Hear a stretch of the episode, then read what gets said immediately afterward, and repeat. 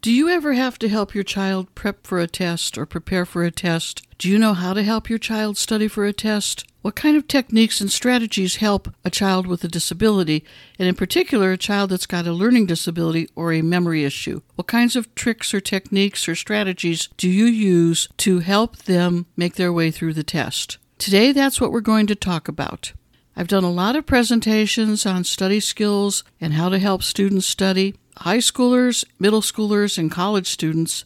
And I do a lot of tutoring online through Zoom. And I, I also did a lot of group trainings on how to memorize material. So today we're going to talk about how to help your child or your student prepare for those big tests that they have to take. So, welcome to College Disabilities and Success, episode 85 Brainstorming Some Study Ideas with Mickie Hayes.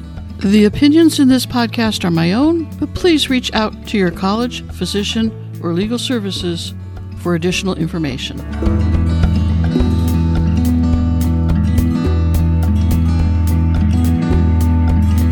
I've always been a fair student. I was never a straight A student. I usually did okay, but I was never that fabulous. And there were occasions when tests and I really were not friends. And I recall at one point having to take a big test, and I had done quite a bit of studying for it. I had note cards that I had reviewed and notes that I was reviewing and reading chapters in the book and so on and so forth, rereading things. And I was really, really worried about the test. And this was one of those tests where multiple choice questions were A, B, C, and then D would say A and B, and E would say B and D, and F would say none of the above, and then there'd be an all of the above. You know the kind I mean, though, the kind of multiple choice questions that you can't fake your way through. You either have to reason through them or just take a wild stab in the dark. I can remember actually seeing that information in my brain when I was studying it. And I remembered that I had taken a green highlighter and just starred it and underlined it and put a couple exclamation points around it. And I said, I have to remember this. I know it's going to be on the test.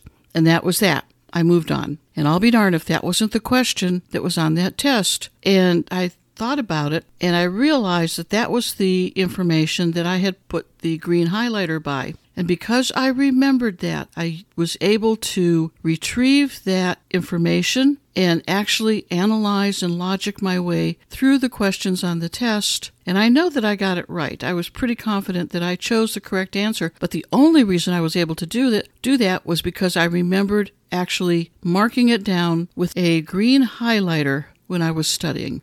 I passed, by the way. So, one of the first techniques that I want to talk to you about is actually making marks on the study materials. So, if your teacher, if your professor gives you a PowerPoint, I would definitely print up a copy of the PowerPoint so that I could actually write my notes directly on that PowerPoint copy because that way you have the information that the professor wants you to have right up front, and then you have whatever additional comments or notes or color codes or whatever you want to do to it on the same paper by that same fact. And that would be a very effective study guide so that when you're prepping for your tests, and especially at the last minute when you're reviewing materials, that would be a very good review resource where you can actually just refresh those things up front in your mind before you take your test. So that's one technique that works very, very well. Another technique that works very, very well is to find an empty classroom with a board that you can write on. And if you can't do that, get yourself a whiteboard for home. They're not real expensive, and you should be able to get a pretty substantial size board, bulletin board size, hang up on the wall in your room that you're studying, and do your work on the board. Make your notes on the board. This is especially helpful if you have math problems that you're trying to reason out the steps. What you're doing there with the math problem is you're standing at the board, so you're using the kinesthetic technique of studying. You're writing at the board, so that's tactile. You're talking it through out loud, talking to yourself or explaining it to somebody else. So then you're using the auditory and you're writing it on the board at the same time and looking at what you're doing and seeing the visual. So you're using all of the learning modalities to help remember that process in your mind. When you go to take the test, if you have a problem like the one you did on the board, you will actually remember the act of standing there, doing that problem, and explaining it to somebody at the board.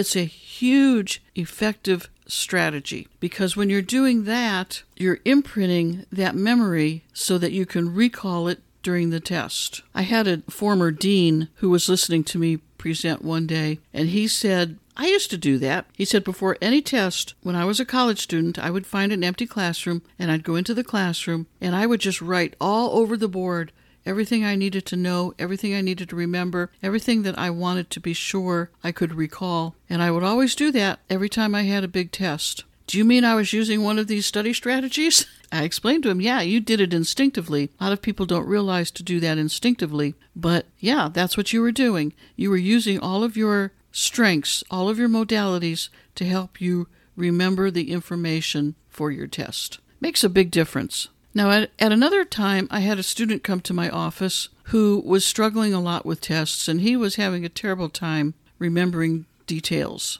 And so I started talking to him, and I suggested, well, you could do this. You could put a list of all the terms, dates, people's names, whatever you need to learn, make a big list with just that information. No answers on it, just a list of names, dates, and terms. And then the next thing I'd do is I would take that list to your professor and say, This is a study guide that I prepared. For these are things that I think I need to do to prepare for the test. Is there anything I'm missing on this list that you, you suggest I add to it? Or is there anything on this list I can take off? So could you take a few minutes to look at it? And professors will generally do that. They'll scan it and they'll tell you, you don't need this, but you want to make sure you add this. And so you're getting really good upfront information directly from the professor with basically just using a list of words and dates. And then you go back and you make multiple copies of just the list of words. Those will become your study papers and make one single copy with all the answers on it. Then you tuck the answer copy away and now you start quizzing yourself and answering the words on your practice sheet. And you'll know right away if you are firm and solid in information or if you are just guessing at it. And it's important that you write that down when you're studying, and here's why. So many times I've seen students who said, I knew it before I went in and I got in there and it was gone. The reality is they probably didn't know it before they went in. They thought they knew it, but sometimes studying is like smoke.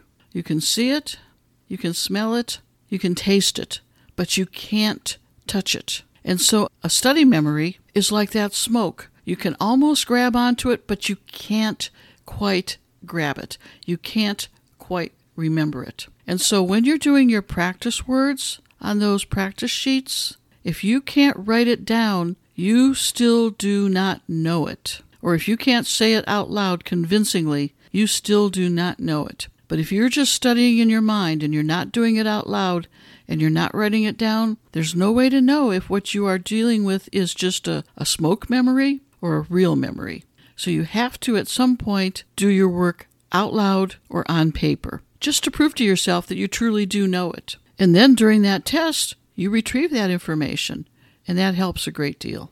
Now, sometimes all you need are trigger words, and what that means is there's going to be a single word or phrase from a long extended definition that's like your keyword or your trigger word, and it's going to trigger the memory of the definition. It's going to key in on what that statement said in your material. Let me explain how this works.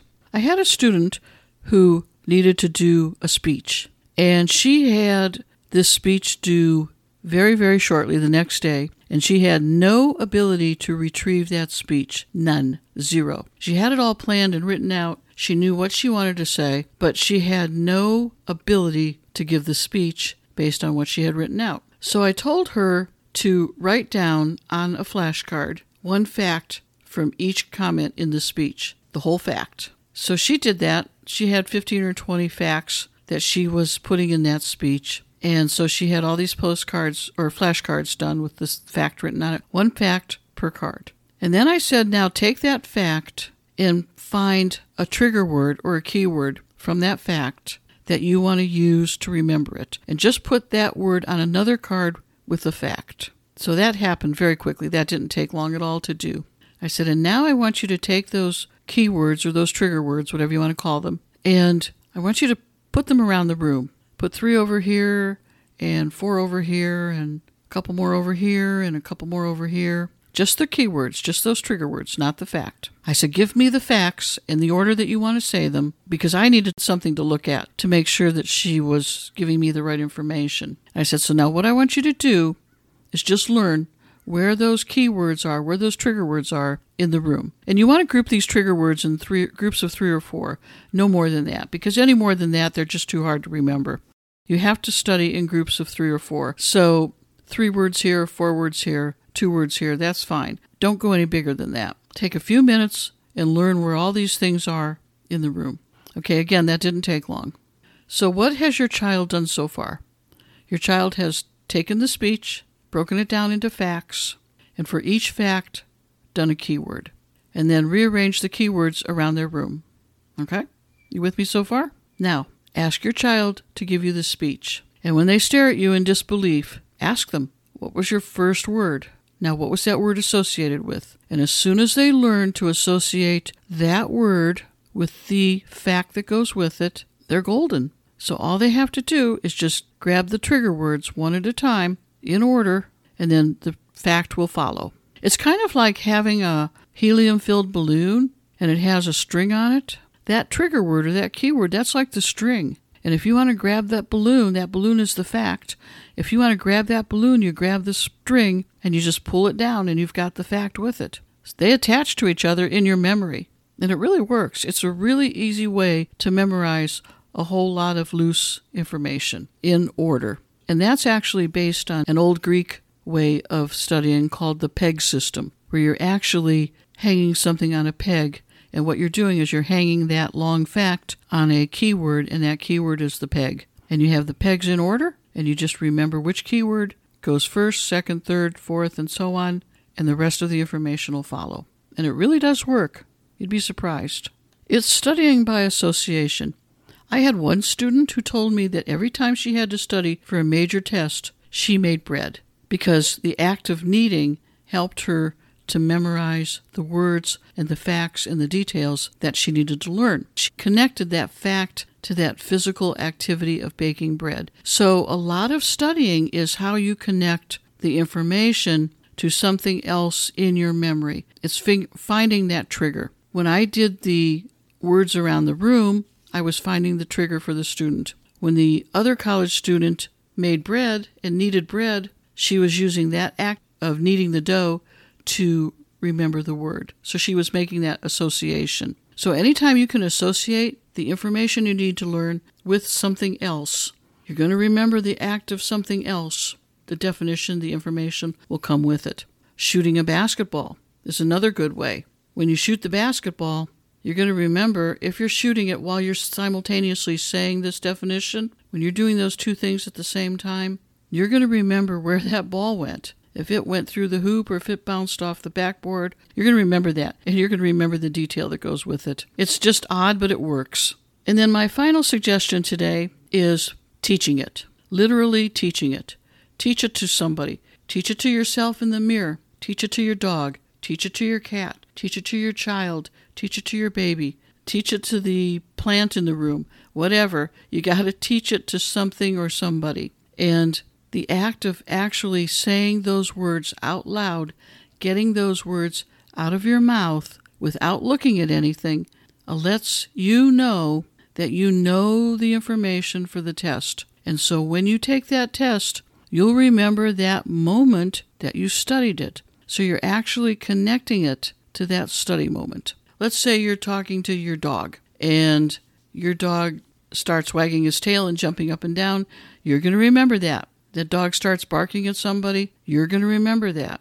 If your dog starts scratching at the door to let me out, you're going to remember that. But honestly, it helps to trigger those memories because that's what a lot of preparation for tests is understanding what you need to do to lock that memory in. When we talk about memory, when things are in our long term memory, that's where you need to file the memory in your brain so that you can retrieve it. Well, it's one big filing system with a lot of files. So you got to remember where you put it.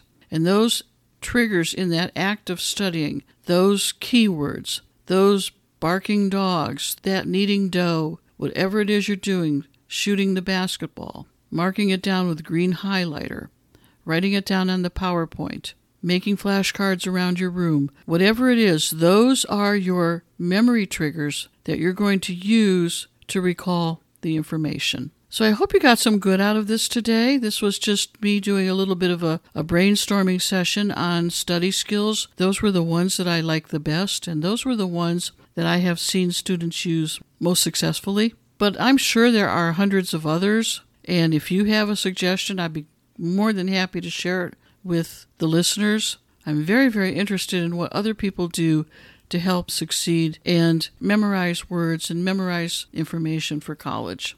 So, by all means, if you go to my website, mickieteaches.com, that's M I C K I E, teaches.com, there's a page in there where you can send me your podcast ideas. You can send me your study techniques as well. Or you can send me an email at mickieteaches at gmail.com, and I'll be glad to answer you back. I'd love to hear from you, and just like last week, I'll be more than happy to share your idea on the next episode of College Disabilities and Success. In the meantime, I hope you have a great rest of the day and we'll talk again soon. Bye. Information contained throughout this podcast has been gleaned from my own personal experiences, but to ensure accuracy, please contact the Disability Services at the college of your choice to have first hand information and the most up to date policies and procedures followed by your particular institution of higher education. The content in any of these podcasts is not intended as a substitute for information from legal, educational, or medical professionals. Always seek the advice of your attorney or qualified healthcare provider with any questions you may have with regards to legal, educational, or medical concerns.